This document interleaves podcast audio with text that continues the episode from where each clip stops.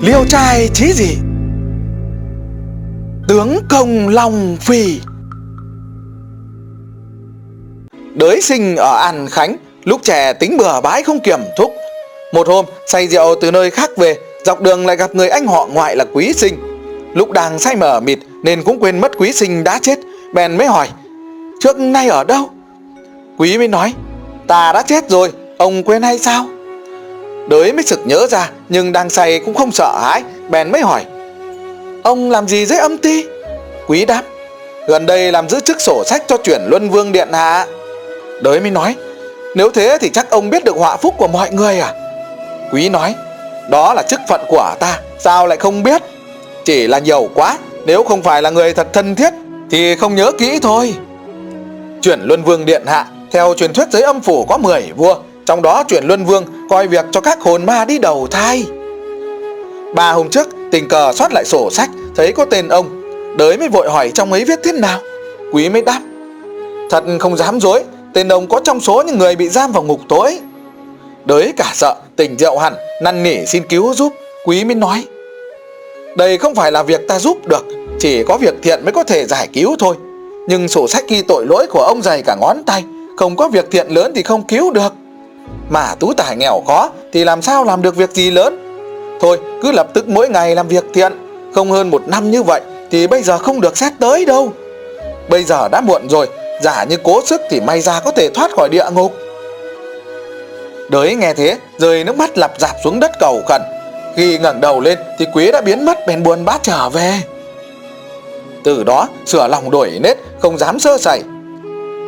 Trước kia đới tư thông với người đàn bà láng giềng người chồng biết nhưng không nói ra, định dình bắt quả tang. Nhưng đới đã sửa nết, không đi lại với người đàn bà nữa.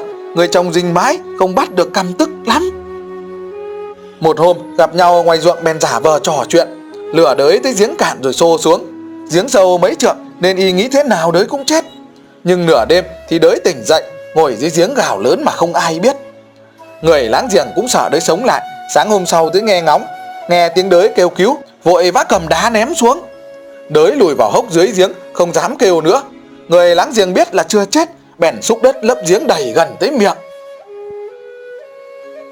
Cái hốc dưới giếng tối om, thật không khác gì địa ngục. Đới không có gì ăn, nghĩ thầm ắt phải chết. Lòm khòm bò vào trong khoảng ba bước thì đều là nước, không sao đi tiếp, bèn quay lại ngồi chỗ cũ. Ban đầu thì thấy đói bụng, hồi lâu cũng quên đi. Nhân nghĩ dưới suối vàng không có điều thiện gì mà làm, đành mới niệm phật mà thôi kế thấy lửa ma chơi bay túa tới lập loè đầy an, bèn khấn. Nghe nói lửa ma chơi đều là hồn ma chết oan, ta tuy còn sống nhưng cũng khó trở về. Nếu có thể trò chuyện được với nhau thì cũng đỡ tịch mịch. Chỉ thấy các đốm lửa ma chơi đều họp cả trên mặt nước. Trong mỗi đốm đều có một người cao khoảng nửa người thường. Sinh mới hỏi từ đâu tới, họ mới đáp. Đây là cái hầm than cũ chủ nhân đào lấy than động tới ngôi mộ cũ, bị tướng công long phi khoét đất dẫn nước biển vào dìm chết 43 người. Bọn ta đều là các hồn ma ấy. Sinh hỏi tướng công là ai? Họ mới đáp. Không biết, nhưng tướng công là kẻ sĩ văn học, nay là mạc khánh, nay là mạc khách của thành hoàng. Ông cũng thương bọn ta vô tội mà chết, nên cứ năm ba ngày lại cho một bữa cháo loãng. Nhưng xương cốt bọn ta bị dầm trong nước lạnh, không có ngày siêu thăng nếu ông trở về được nhân thế, xin vớt mớ xương tàn, xây cho ngôi mộ làm phúc, thì bọn ta dưới suối vàng được đội ơn nhiều lắm. Đới mới nói, nếu vạn nhất được trở về, thì chuyện ấy có khó gì? Chỉ là thân dưới chín suối, làm sao dám mong ngày thấy lại mặt trời? Nhân dạy đám ma niệm kinh phật về đất làm chàng hạt, cứ theo đủ tạng số mà đọc, không biết ngày đêm thế nào, cứ mệt thì ngủ, thức thì ngồi niệm phật mà thôi chợt thấy chỗ sâu bên trong có ánh đèn lồng, bọn ma mới mừng rỡ nói, tướng công long phi cho ăn đấy. Rồi rủ đới cùng đi, đới sợ nước sâu, đám ma mới ép kéo đi, phất phới bay lên, quanh co nửa chừng dặm. Tới một chỗ thì buông xuống, bảo tự đi, càng đi càng lên cao, như bước lên bậc thang cao vài trượng. Hết bậc thang thấy phòng ốc, trên sảnh đường có một ngọn nến cháy sáng, to bằng cánh tay. Đới đã lâu không thấy đèn lửa, mừng quá dảo bước tới thấy ở trên có một ông già ngồi, mặc áo đội mũ nhà nho. Đới dừng chân không dám bước tới, xong ông già đã nhìn thấy, kinh ngạc hỏi người lạ từ đâu tới đây. Đới bước lên quỷ xuống thưa chuyện mình, Ông già nói, Té ra là cháu năm đời của ta. Bèn bảo đứng dậy cho ngồi, Tự nói, Ta tên là Đới Tiềm, Tự Long Phi. Trước đây vì đứa cháu hư là đường, Kết đảng với bọn xấu. Đào hầm than gần mộ, Khiến Lão Phù không được yên ổn dưới suối vàng. Nên mới khơi nước dìm chết cả bọn. Người là con cháu dòng nào? Đại khái họ đới có nằm chi, Đường là ngành trưởng. Lúc đầu có nhà thế gia trong huyện đút tiền cho đường Để đào hầm lấy than cạnh mộ tổ. Các em sợ thế lực Nên không ai dám cãi lại. Không bao lâu, nước dưới đất vọt ra, Những người đào than đều chết dưới hầm. Gia đình họ họp nhau thư kiện. Đường và nhà thế gia kia, Vì thế trở nên nghèo khó, Con cháu đường đến nỗi không có tấc đất cắm rồi đấy là dòng dõi của em đường. Từng nghe ông cha kể lại chuyện ấy, Bèn thưa với ông tổ. Ông già nói, Hư hỏng như thế thì con cháu làm sao mà khá được? Cháu đã tới đây phải tiếp tục học hành.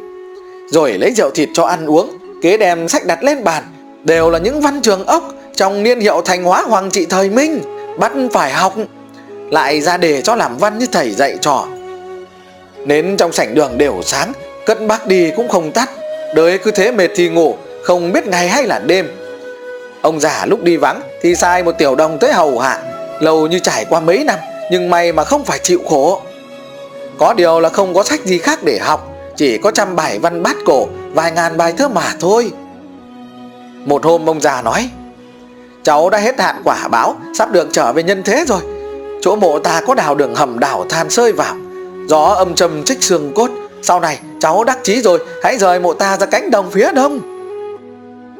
Đới cung kính vâng giả, Ông giả bèn gọi bọn ma tới Sai đưa đới ra chỗ cũ. Đám ma lạy dạp nghe lệnh Nhưng đới cũng không biết làm sao Mà lên khỏi giếng được. Trước là gia đình thấy đới mất tích Tìm kiếm khắp nơi. Mẹ lên báo quan Bắt bớ đòi gọi rất nhiều người Mà không có chút manh mối. Qua 3-4 năm Quan thôi giữ chức Việc tìm kiếm trà xét cũng thưa dần. Vợ đới không chờ được, Bèn xin lấy chồng khác. Gặp lúc lẳng vét giếng cũ, Vào trong bốc thấy đới, Vỗ về thấy chưa chết, Cả sợ báo cho gia đình biết, Cáng về nhà mấy ngày mới nói được. Kể lại mọi chuyện đã qua. Sau khi đới rơi xuống giếng, Người láng giềng cãi vã rồi giết chết vợ, Bị cha vợ thưa kiện, Giam nhốt xét xử hơn một năm. Chỉ còn bộ da bọc xương trở về. Nay nghe tin đới sống lại, Mới cả sợ bỏ trốn. Người trong họ bàn xin thư quan trừng trị, Đới không nghe, cứ nói. Trước đây là ta chuốc lấy tội, Chuyện đó là âm ty trừng phạt, Chứ y có can dự gì đâu. Người láng giềng thấy không có ý gì khác, Bèn lần mò trở về. Nước dưới giếng đã vét sạch, Đới thuê người xuống thu nhặt xương cốt, Đều sắm quan tài chôn cất ở nghĩa địa làm phúc. Lại dở tới gia phả, Có tên tiềm tự Long Phi Bèn sắm sửa lễ vật ra cúng tế trước bộ. Quan học sứ nghe chuyện lạ lại khen ngợi văn bài của đới. Khoa ấy lấy đới làm hạng yêu cho đi thi hương.